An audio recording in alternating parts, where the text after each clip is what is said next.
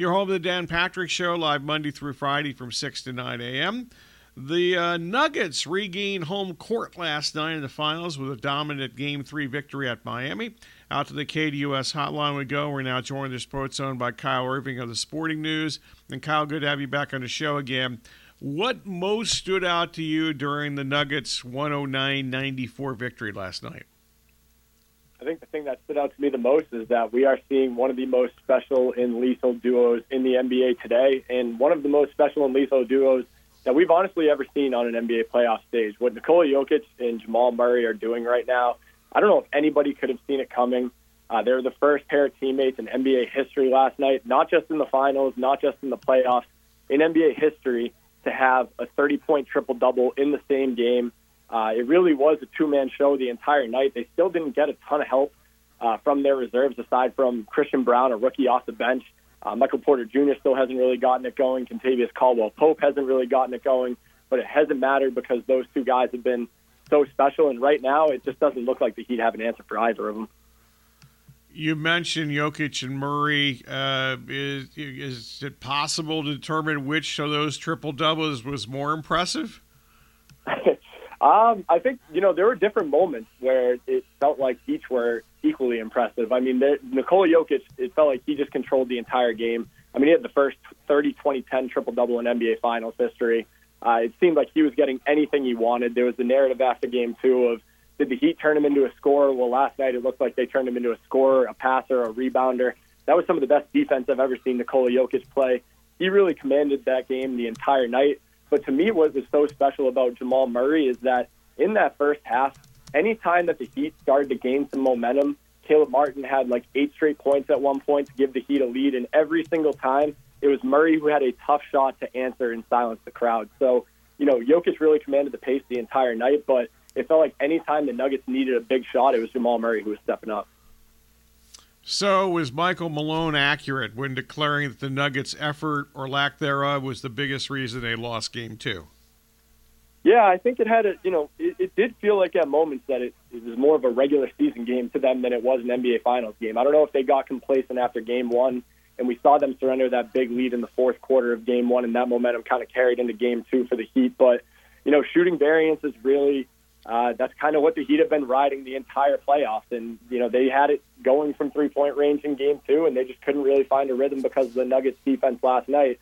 And I do think the Nuggets did a better job of staying locked in the entire night, aside from, you know, kind of a fake comeback at the end there by the Heat because they just never give up. But, you know, the Nuggets on defense, they had a lot of lapses in the set, in the in game two in the second half, especially late in the fourth quarter. And that defense looked like they had tightened everything up and were laser focused the entire night last night.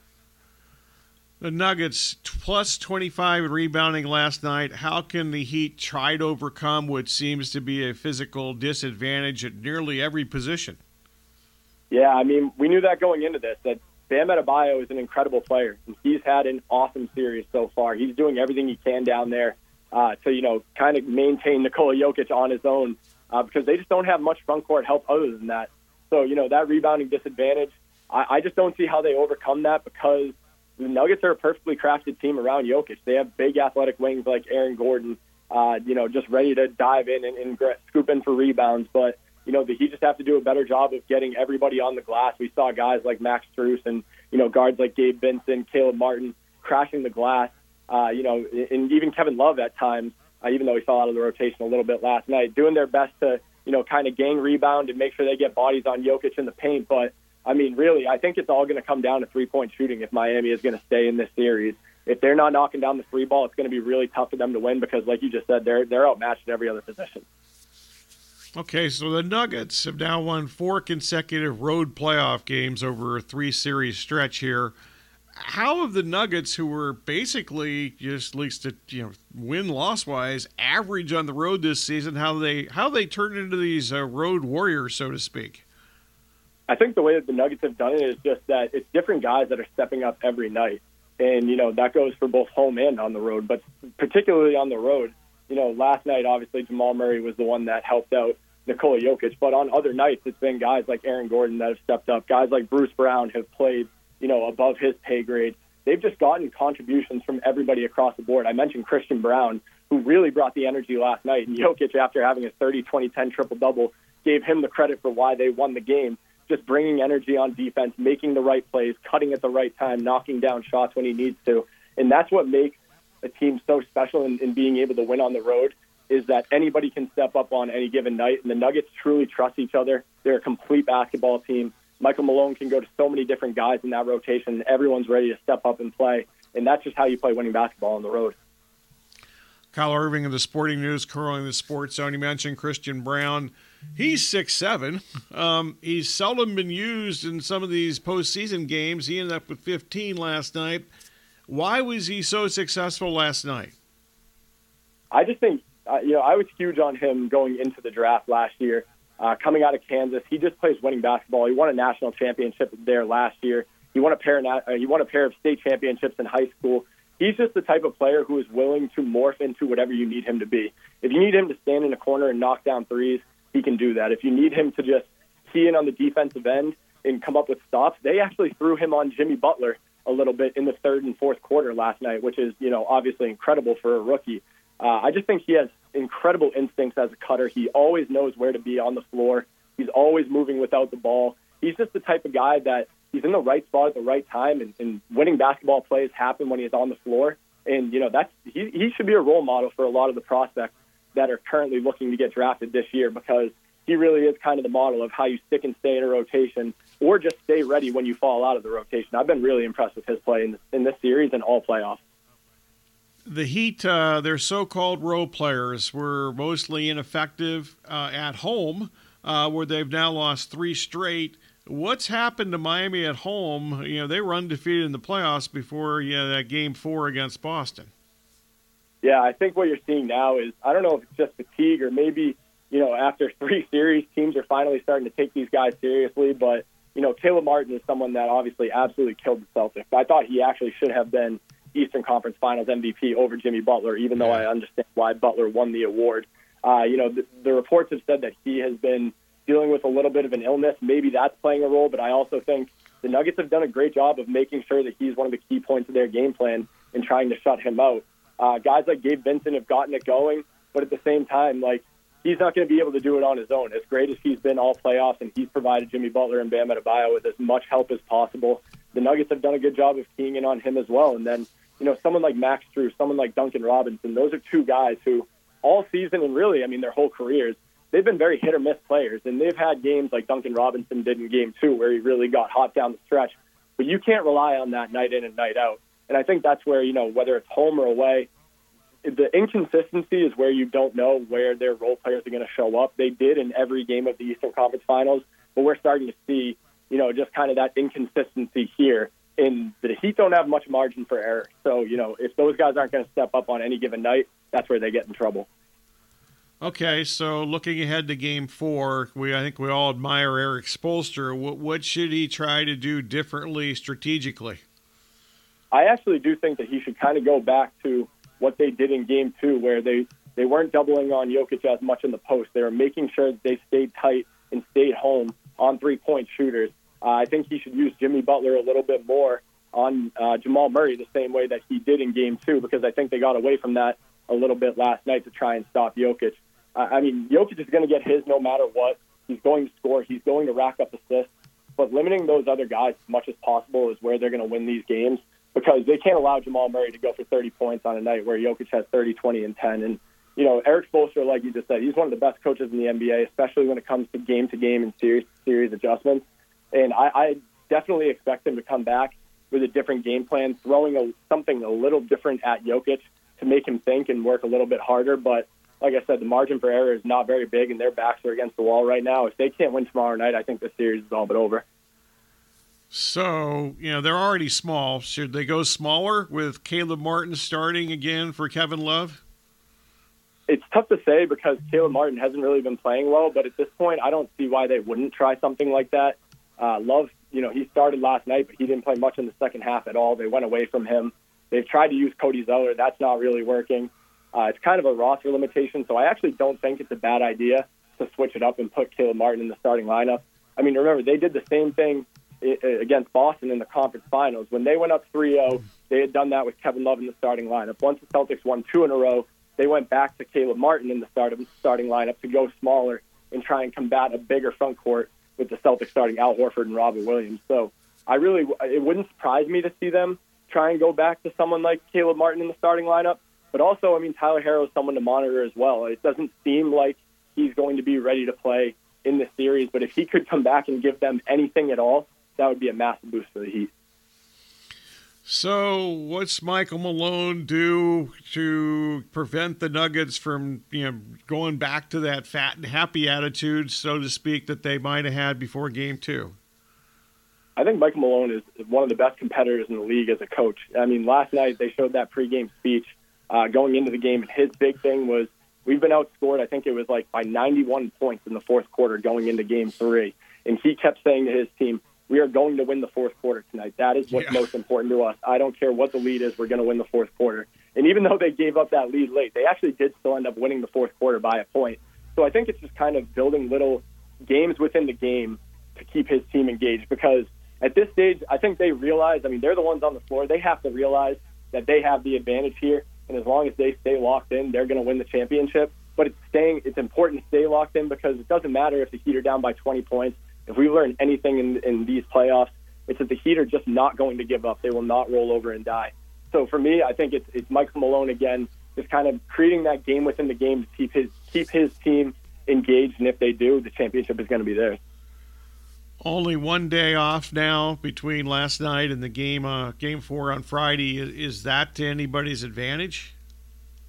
I mean, if anything, I would say it's to Denver's advantage, just because again, Tyler Herro, it seems like, you know, every game there's a report that seems like he's going to get closer to returning. And I mean, I'm not saying he's someone that can completely flip this series around, but the Heat need offense. I mean, they've been they were held under 100 points last night. They've had trouble getting over 100 points. I mean, even when they won uh, in Game Two the other night. So, you know, any sort of boost that he could give them on the offensive end. I mean, he was last year's sixth man of the year. He was their second leading scorer this year. He's a 20 point per game guy.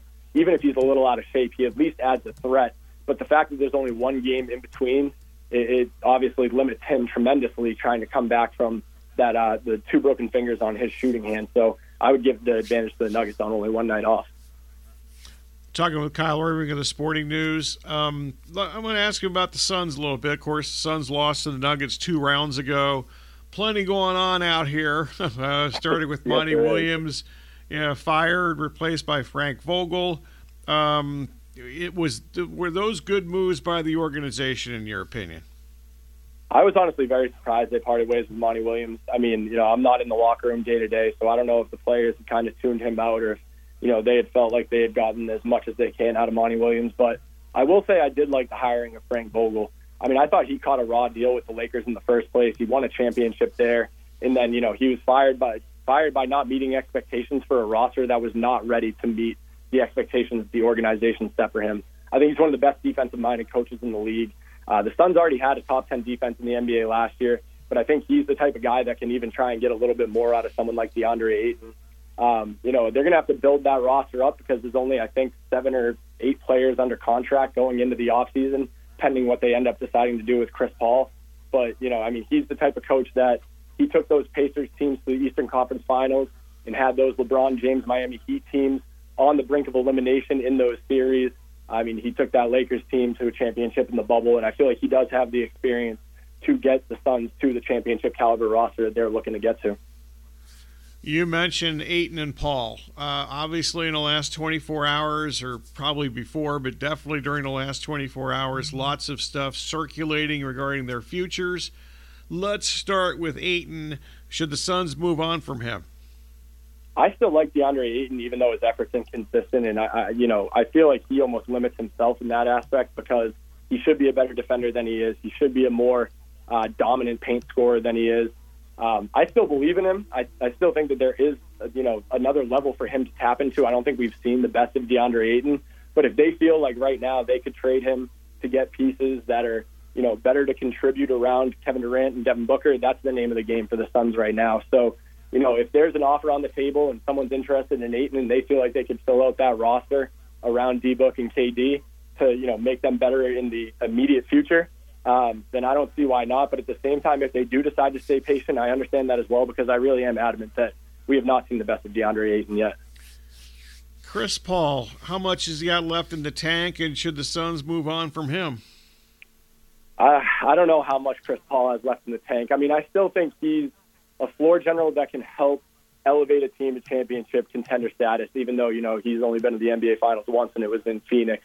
Uh, that groin is obviously a lingering issue, and it seems like every year in the playoffs he can't find a way to stay healthy. So, you know, with the rumors yesterday, I do understand um, why they would consider waiving and stretching his contract which would mean that he's not able to return to the Suns. But if they do decide to just waive him outright and they can cut that guaranteed number in half down to 15 million and then sign him to, you know, a veteran minimum if he's willing to do that to help give the team some salary flexibility and try and build out that roster this offseason, then, you know, that would be an incredibly selfless move. And if I was the Suns, I would welcome him back with open arms because he's still a great leader. Um, but, you know, if they do decide to just outright trade him, I'd understand that as well because, you know, as you and I both saw this year, Chris Paul is not the you know future Hall of Famer that we've seen in the past. Uh, he's definitely lost a step, but I do think the talent is still there to contribute in a smaller role. If they move on from Ayton and Paul, uh, is there enough out there or remaining on the roster to build around Booker and Durant? It's an interesting free agent class this year because you know there's not a ton of guys at the top of the free agency pool that are you know very intriguing. I mean, some of the best players available. We don't even know if they're going to return or not. Guys like James Harden, Kyrie Irving, uh, even like Kristaps Porzingis in in Washington. It's not like the Suns would be able to afford those guys anyway. But there are still some role players that are out there that you know I'd be curious if they'd be willing to take a pay cut to come play with Booker and Kevin Durant, who, in my opinion, are two of you know the more likable. You know, you're going to team that's competing championship when they're there. So whether it's you know, guys like someone like Bruce Brown who joined the Nuggets this year. I mean, he's going to have a player option this upcoming offseason. He's been obviously a, a phenomenal contributor for them. Um, if he were to become available and be willing to join that team, like that would be a great addition. There's other guys like Naz Reid, someone that you know could play in the front court, but also stretch the floor. He's obviously not very happy in Minnesota playing behind Karl-Anthony Towns and Rudy Gobert. He's another type of player that could contribute to Phoenix. So there are role players out there it's just they're going to have to have guys that are willing to sacrifice salary a little bit because they don't have a ton of uh, flexibility there. Funny you mentioned Brown. That's exactly who I was thinking of when you were talking about that. And he does have you know, you know history with Durant too, and. Uh, the uh, you know Naz Reid, he had uh, some good moments against the Suns this past year. unfortunately, he had a bad moment because he got hurt against the Suns too. But those would be interesting additions. So I'd be curious to see uh, if they could pull that off and how they might fit in. Kyle, I really appreciate the time. This has been great. Thank you very much. Thank you so much. Anytime. Have a good day. Anytime. That's uh, the motto that many have been kind of kind. If somebody said that to me in the past, some have thought that's a good idea long term. Some maybe not so good on long term. But I'm sort of kidding. I appreciate Kyle's time. Good stuff from him. With uh, as always, and uh, not surprisingly.